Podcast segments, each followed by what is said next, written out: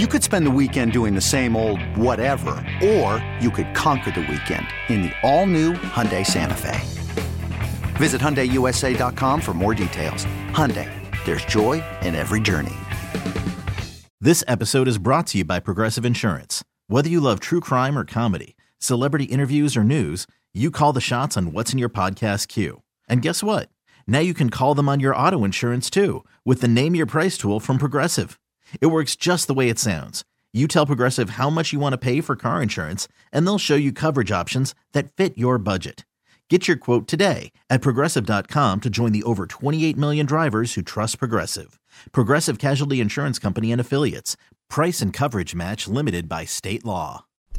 Welcome back, Sports to the Max. Joining us in the John Schuster Coldwell Banker Hotline, Mike Guentzel's seen a lot in his hockey life. And this week, you see the Gophers playing the Frozen Four, Minnesota State Mankato, and the last time the Gophers won it, he was on the staff uh, Xcel Energy Center. They won it then the next year with Thomas Vanek, and uh, he scouts for the NHL. And oh yeah, he's got a son that plays for the Pittsburgh Penguins that scored a big goal against the the Wild uh, last week as well. Mike, Mike, were you were you at that game?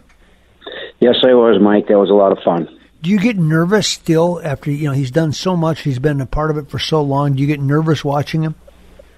Yeah, there's no doubt. I mean, you're always a little uptight and not animated during the game. I mean, you certainly when you come back into this environment here and the way it's going at the X with the Wild, uh, you know, uh, the big crowd and everything, and you know, it was just kind of neat to see a lot of people walking outside with his jersey on before the game. But it was, you know, you certainly uh, hope he plays well, and that's where the anxiety kind of lays is that you just want to do well and you know, obviously uh, scoring a goal was uh, icing on the cake. What's it feel like when he gets one? When you know, all of a sudden you go, "Oh my!" Uh, play develops, and you realize it was him.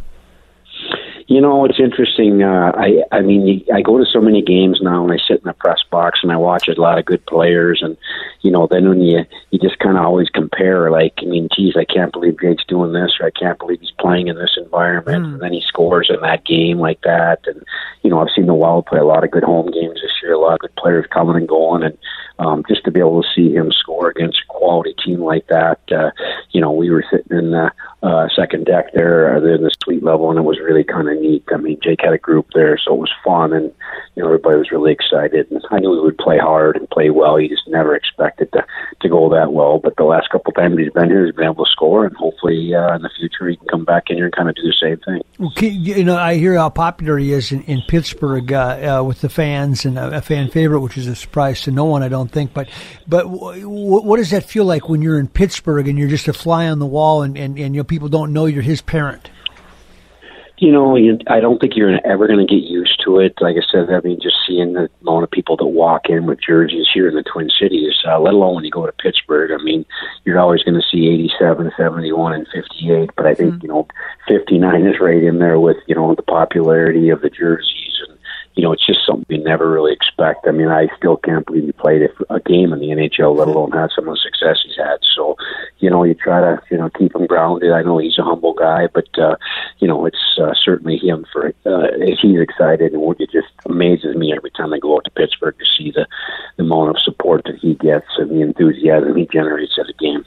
Mike Guentzel, you are a scout in the NHL. Tell me about the Minnesota Wild when you watch them play. What do you see?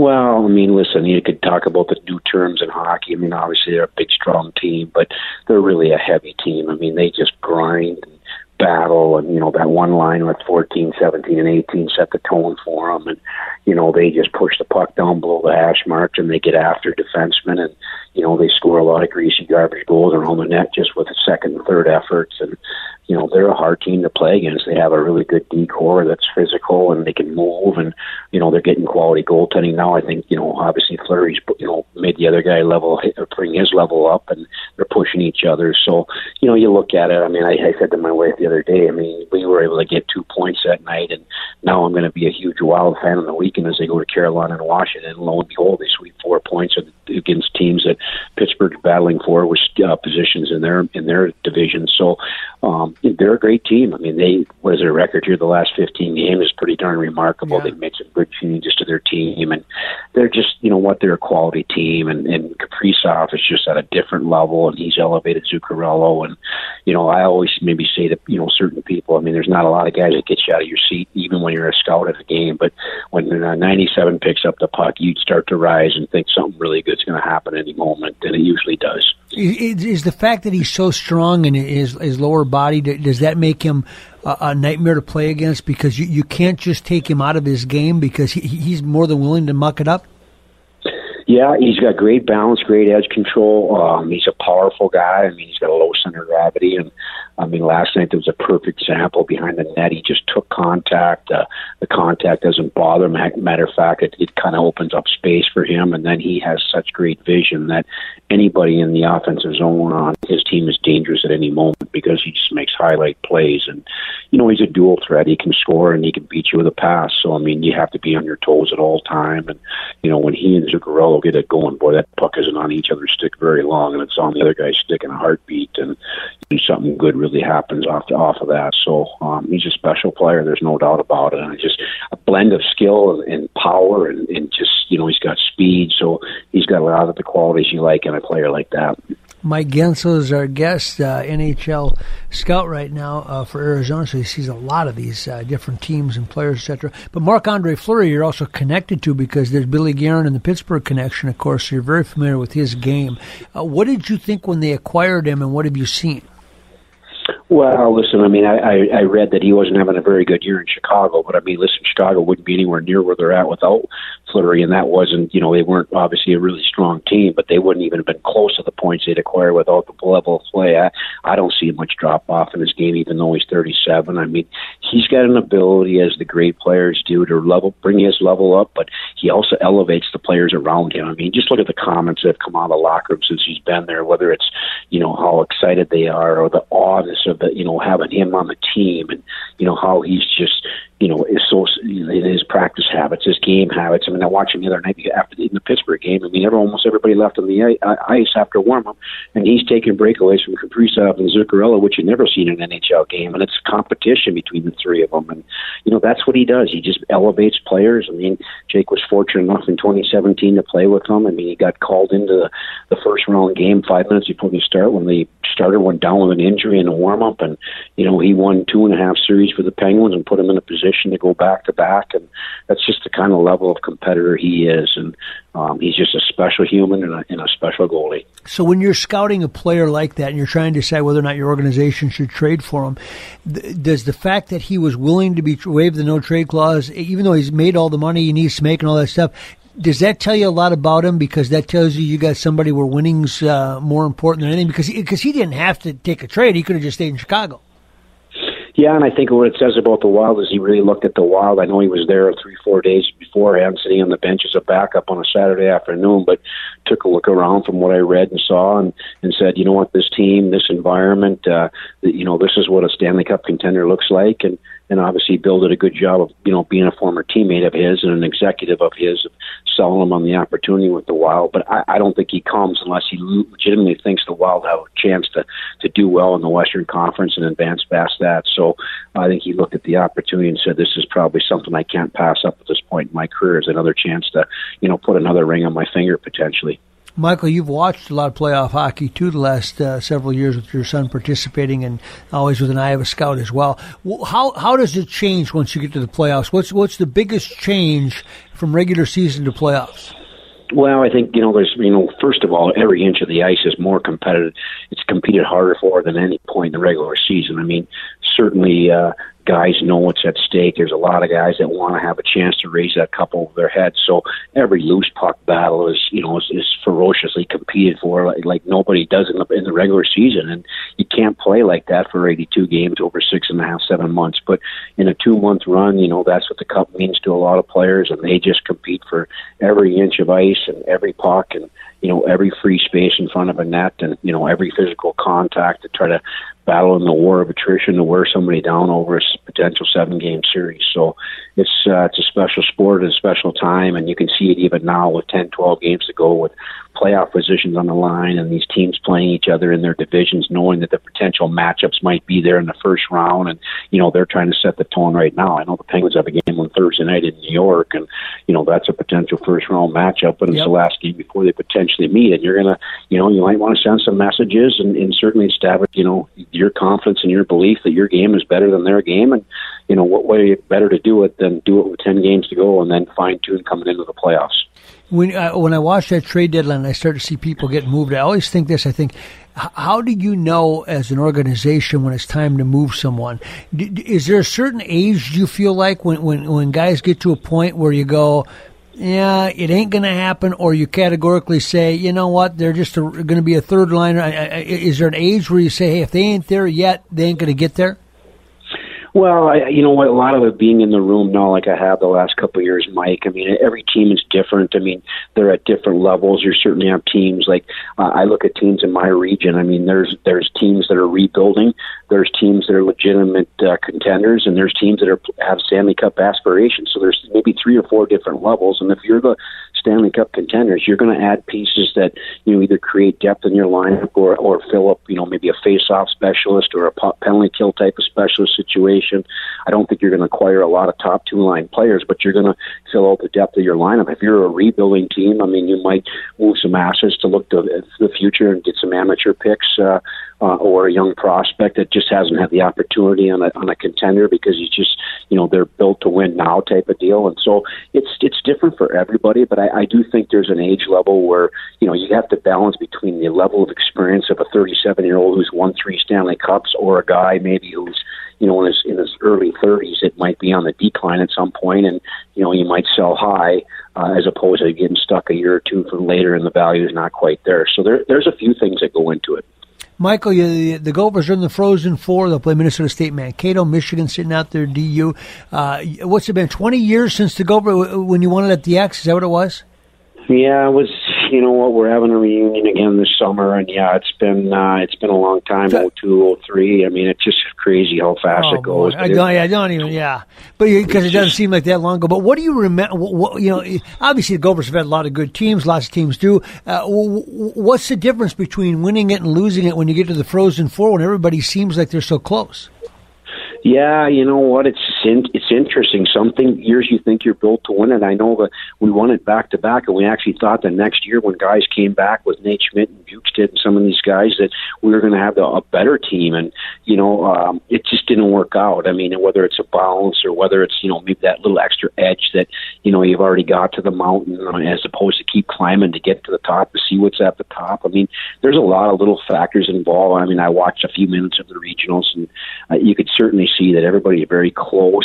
Um, you know, uh, Michigan obviously looks like they have a little more skill. I think the Gophers are in that category, but teams defend hard. They all have good goaltending. I, I think the coaching nowadays is is a little bit more equal across the board, just through experience and you know the way the game is being played, and, and then some of it's the way the game is being officiated too. Like if you have a good power play and all of a sudden you get one or two extra opportunities, things work out. But it ought to be interesting. I mean, it's kind of neat that two Minnesota schools will go at it, and then you know two teams like Denver and Michigan will play, and you know certainly it's going to be a really contested uh, Frozen Four. I think you know probably right at this point four teams that are playing really well that are there, and not just because they won the but I think they've had good years and they've trended well here the last month and a half, which you normally have to do. I don't think you just all of a sudden rise up and play you know two good games and win the whole thing. You got to have a pretty good team top to bottom and, and, and, do it over a course of time. This Dryden McKay's got like 30 shutouts or whatever in his career from Minnesota State Mankato, their goalie. And I was, I was asking somebody, I don't remember who, if he's uh, you know NHL prospect. And they said, nah, he might be too short. Why why are we so hell bent right now on a goalie have to be? It's almost like basketball. If you're not six two, forget it. A great question, Mike, and it does happen. I mean, certainly I am a father of a son who's under six feet, and people say he's too small, too slow, too this, too weak, you know, whatever it may be. The goaltending thing, I mean, there's a lot of old school mindset that you have to be the cookie cutter size of six one to six three, and you know, six feet is too small and six five is too big. I mean, but I, I do think the game, unfortunately, is going back to you know bigger, stronger guys. You hear, I mean, a lot of people talking about having big, strong, heavy players nowadays, and um, you know, just because it makes it so difficult to get to the net and protect your net. And so it, it's frustrating. I mean, a kid like that has proved himself with a good coaching staff, a good program, and uh, he's done it over a course of time. This isn't just a one year blip. I mean, he's been really good for four years, and um, and it's crazy that he's even back uh, based on what he did in the three years. It's almost crazy that he's back for a fourth Yeah. year. But you know, people look at it and say, you know, maybe he doesn't have this quality, or maybe he's a product of the environment. I don't know. I don't see as many college games, but it is incredible that you know people in their own minds think that the net coverage of a guy who's six feet or under isn't what it needs to be, and the shooters are so good at the NHL level. But you know, it's a fine line. I see guys that you know people say can't play in the NHL, and all of a sudden I turn on the game tonight or yesterday, and guys are playing in the NHL. I mean, it's about the opportunity, and it's about the belief that somebody has in you, and uh, you know, certainly giving a, a guy a chance to, to, to compete in a successful environment that's you know well structured. So I, you know, we traded for a kid from Mankato, and you know, this Nathan Smith, and certainly, hopefully, he does well in the Frozen Four. But you know, everybody's always worried about you know one thing or the other, and to me, you know, it comes down to the kid's character and his heart, and you know, certainly his hockey sense and being able to process the game because you can always be a little quicker if you're you're smarter, and you know, that's uh, uh, those are the important intangibles more so than you know what a guy looks like on the height and weight scale. Yeah, last question along those lines. I was down at spring training I was visiting with Rod Carew a couple weeks ago, and we were talking about yeah, you're you're an old baseball player too, Mike. The, the you know the tendency the same way. You know, you got to if you're going to hit home runs, it's a lot easier to hit home runs if you're six three two twenty than it is if you're five ten one seventy five. And Rod made an interesting point that I hadn't thought of. He, he was very concerned about that being the trend in baseball because he said every kid needs to dream that they can play. And if we start to tell them that now in baseball too, the last bastion, the last you know the last place where where you where you could be small and still be successful, maybe soccer too. If we start to tell them they've got to be bigger, you know, linebacker size to play, we're going to eliminate the dreams and and those kids that that learn how to play the game the right way and hit the ball the other way, and and they're not they're going to quit playing baseball because they're going to say what what's the use? I'm not six three, I'm not six four, I can't even play second base at this size. Um, that is a little bit. I hadn't thought of it in those terms, but there is a rippling effect across the board, isn't there?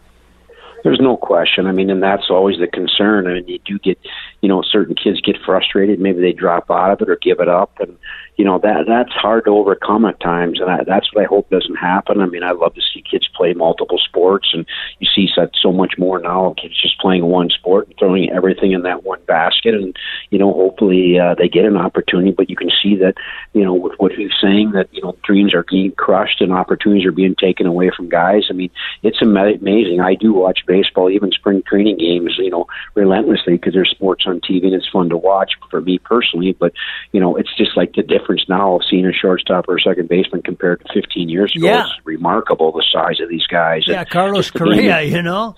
you know, just the game in general. Three infielders on one side, and you know, the guys not being able to hit the ball the other way, and guys just having pull happy, uh, you know, mindsets that you know it's home run or nothing. I mean, as a fan, actually, it makes it hard to watch the game, quite honestly, because I like to see runs, I like to see strategy, I like to see people moving runners around. I mean, my dad was a baseball coach, and I was a bad boy for a long time, and that's how I learned the game. And you know, you you learn the, the fundamentals and the inside and outs uh, of the game. And um, it, to me, that that's kind of going away. But yeah, you're right. I mean, the size of the kids and you know the different types of things that are going on now with the training and everything that goes into it. It just it's different now, and it's kind of frustrating because there is a lot of people. I mean, certainly in hockey, usually you see some of the smarter players and the quicker players are a little bit of the smaller players, but they've had to be, you know, they had to Yeah. overcome some of the obstacles of size and you know some of the, you know, the, how the level is being, you know, developed and coached, but.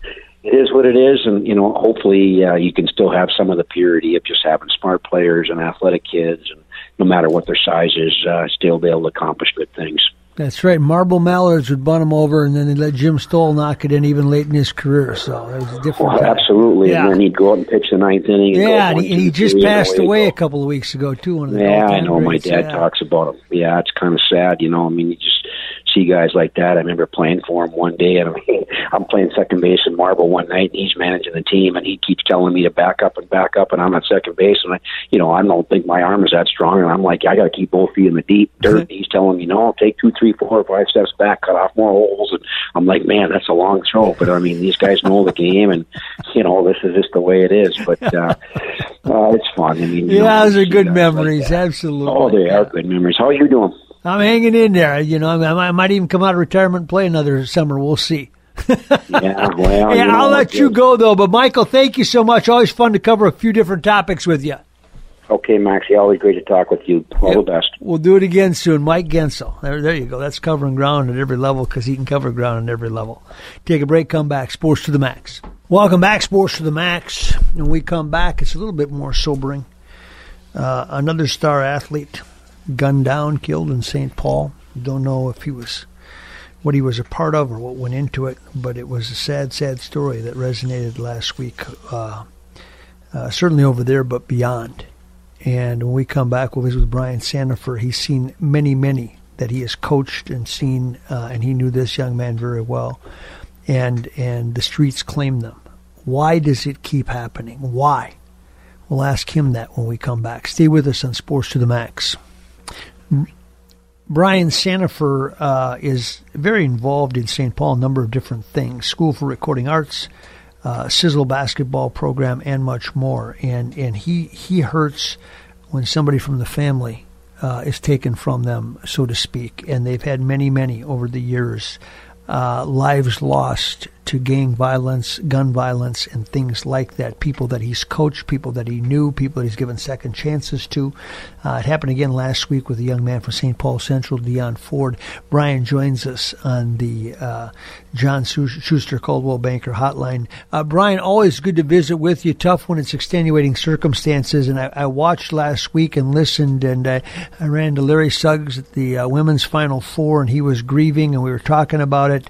Um, we see these and, and, and, and they become a statistic to us, and we may even see some video and some family members that, that, that cry or mourn the loss. You know them as people. Just give me the profile of, the, of this young man that, that looked like he had at least great athletic potential uh, in Dion Ford. Who was he, and, and how did it strike you? Dion Ford was a was a ball of energy, just a a smile. I have to call him Jimmy Carter sometimes because every time see every time you see him, you see all his teeth. You know, he was always full of positive energy. Uh, he was a kid that come from you know limited resources. Mom, mom did the best job she could to help raise him. She did a good job, you know. But you know, he a lot of times, you know, when with a kid like Dion, you know, Larry Suggs, myself, Carl West, who's like a brother to me, who's a mentor to him. His son Kai West, uh, were uh, good friends growing up. Were were kind of like the big, you know, big brother mentor figure to him, and uh, you know, he was a guy that we were we were especially myself and Larry when it came to basketball, were two guys that he leaned on heavily when it come to uh, his basketball career and and always, you know, wanted to have it out. You know, he, if we ever had opportunities for him to play, he would play with us. He would go out of town with us. We make sure he was okay. Uh, one particular incident stands out with him about me. You know, I talked about it. That stands out the most was when he was in ninth grade. He's going to ninth grade. He told me he's always going to play with Sizzle, and he showed he as soon as he got the tryouts, he ran up to the coach. I told you I was going to be here. We came to tryouts. He did really good. He made our top team at that time. You know, had like Caden Johnson, Terry Lockett. They had a really, really good team. And we had to go to Milwaukee for a tournament. Yep. And uh, De- Dion said, "Coach, I don't, I don't have my, my whole team fee, but two hundred dollars is all I got." Yeah. I said, "No problem." He gave us, gave uh, Larry and myself two hundred dollars. We get to the gym. Dion was like, "We're ready to play." In an hour, Dion didn't have any tennis shoes to wear for the tournament. Huh. So Larry yells at me right in his beat. He says, Brian, please give Jalen's mother Molly uh, some money to get Dion his, you know, Dion a pair of shoes. So we gave we gave him back his money Hmm. and got him a pair of shoes. And, and that story stood out to me uh, on what type of a kid he was. That he was going to give his last two hundred dollars that he had play basketball Ah. and him have a pair of shoes. So Yep. That's a tough one when I think about him. What's it like when you get that call? It's not the first one that you've received where, where somebody that you coached or interacted with uh, as a teacher or a coach. What, what's it like when somebody calls you and says, "Guess what happened"?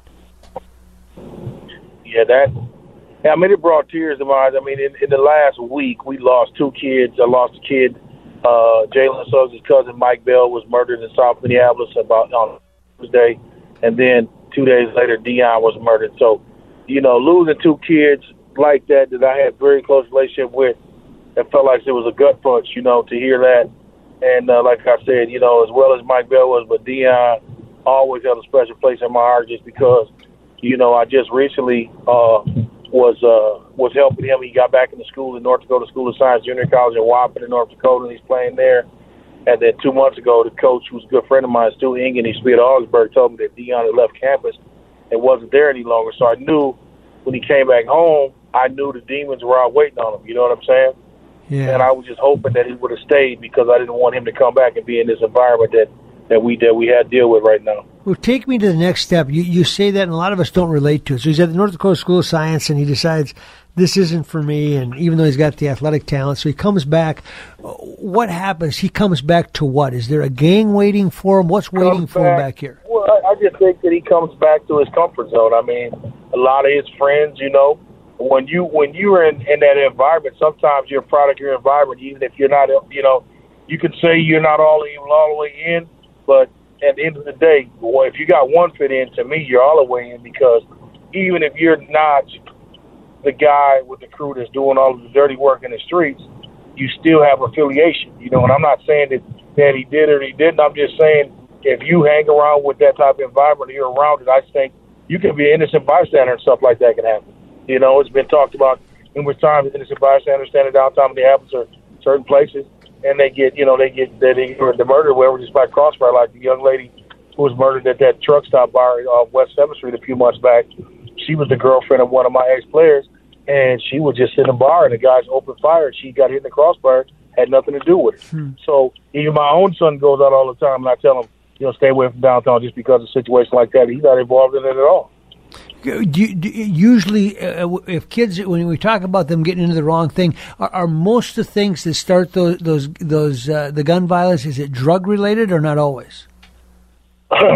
No, I just think it's you know kids just fighting. over You know, you got a lot of fake tough guys. You know what I'm Yeah. saying? And it's always about respect, way- right?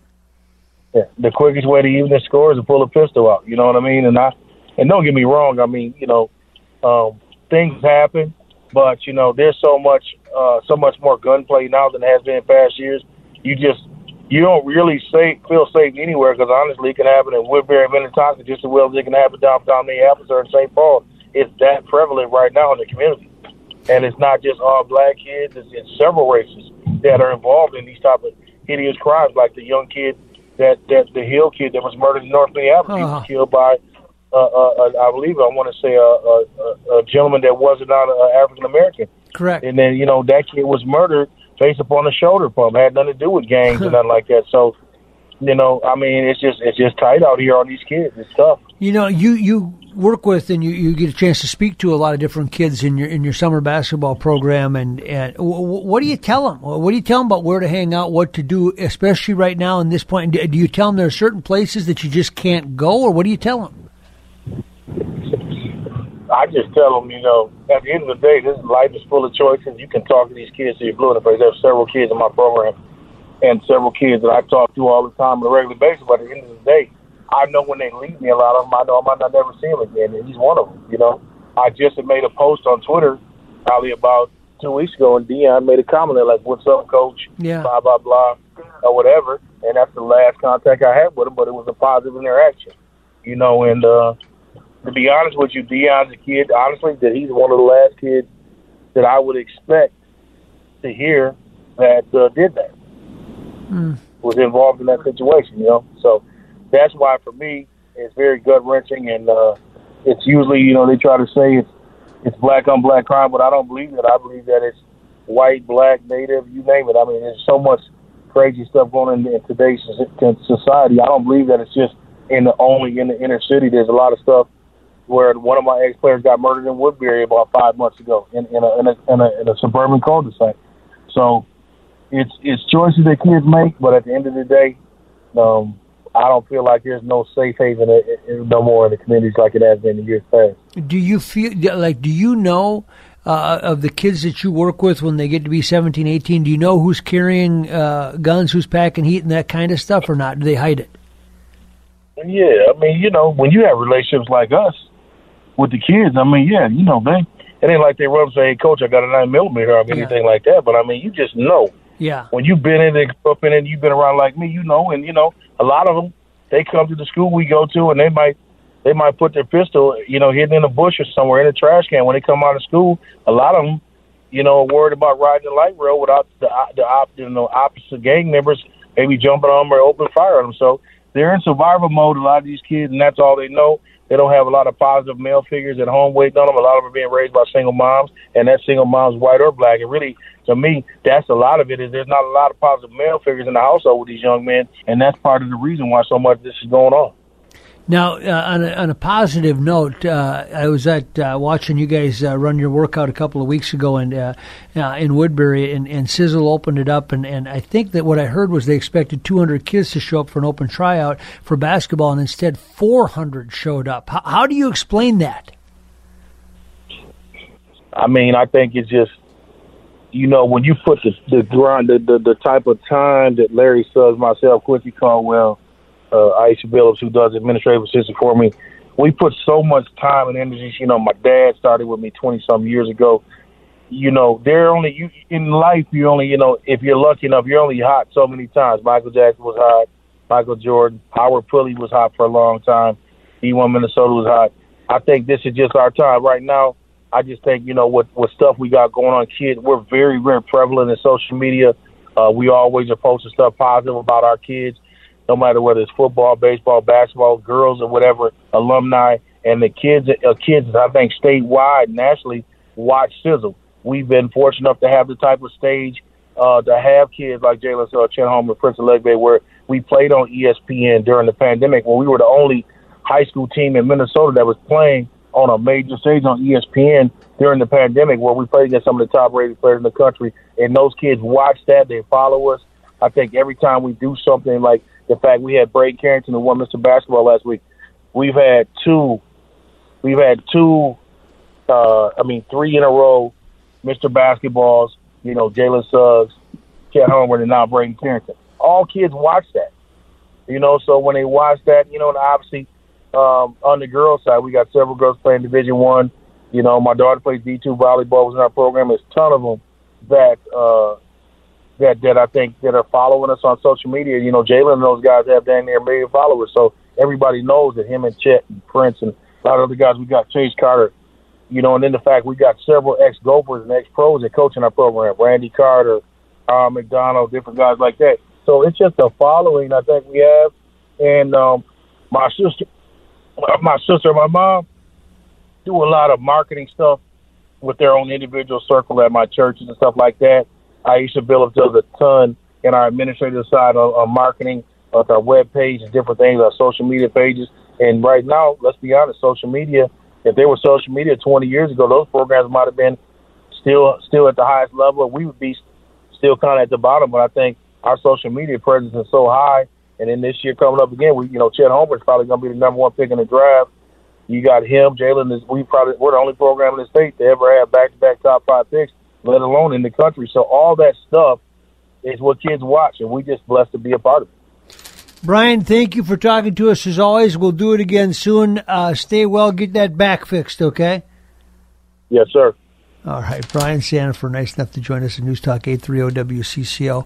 I heard of another incident today, and um, it it's so disturbing and it's so repetitive that I don't know uh, if you can separate them. But I'll share with you something that I heard that happened last week in downtown Minneapolis, and I, and I again I'm scratching my head saying, "You got to be kidding me!" I'll tell you what it was next. Welcome back, Sports to the Max, News Talk 830 WCCO. Timberwolves tomorrow night against Washington. Twins tentative for Thursday in the opener. We've got it all covered.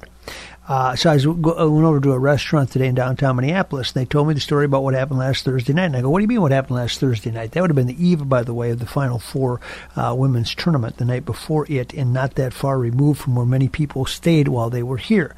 They said five people came in. One had a pipe. One had a gun. They hit people. They pepper sprayed people. They did whatever they wanted to people. They assaulted them."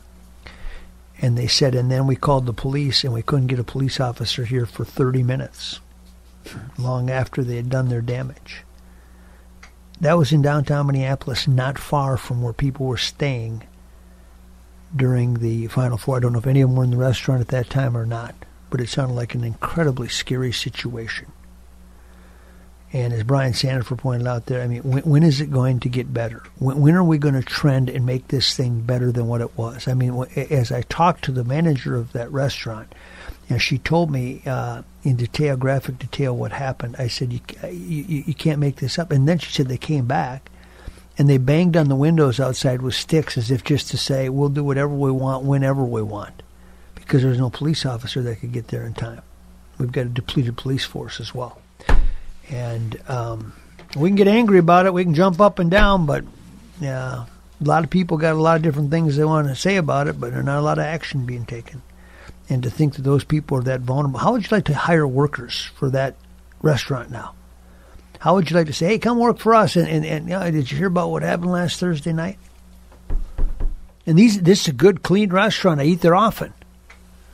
Uh, I won't share the name with you now. Maybe I'll get somebody on from there and they can recount what happened and you can understand it. But it was not far from where I work and it was certainly in the middle of what would have been, um, you know, Final Four festivities. If people were out and about, uh, there would have been a good chance that they could have stopped into that restaurant and been having a bite to eat uh, the night before if they were going to go to the game the next day.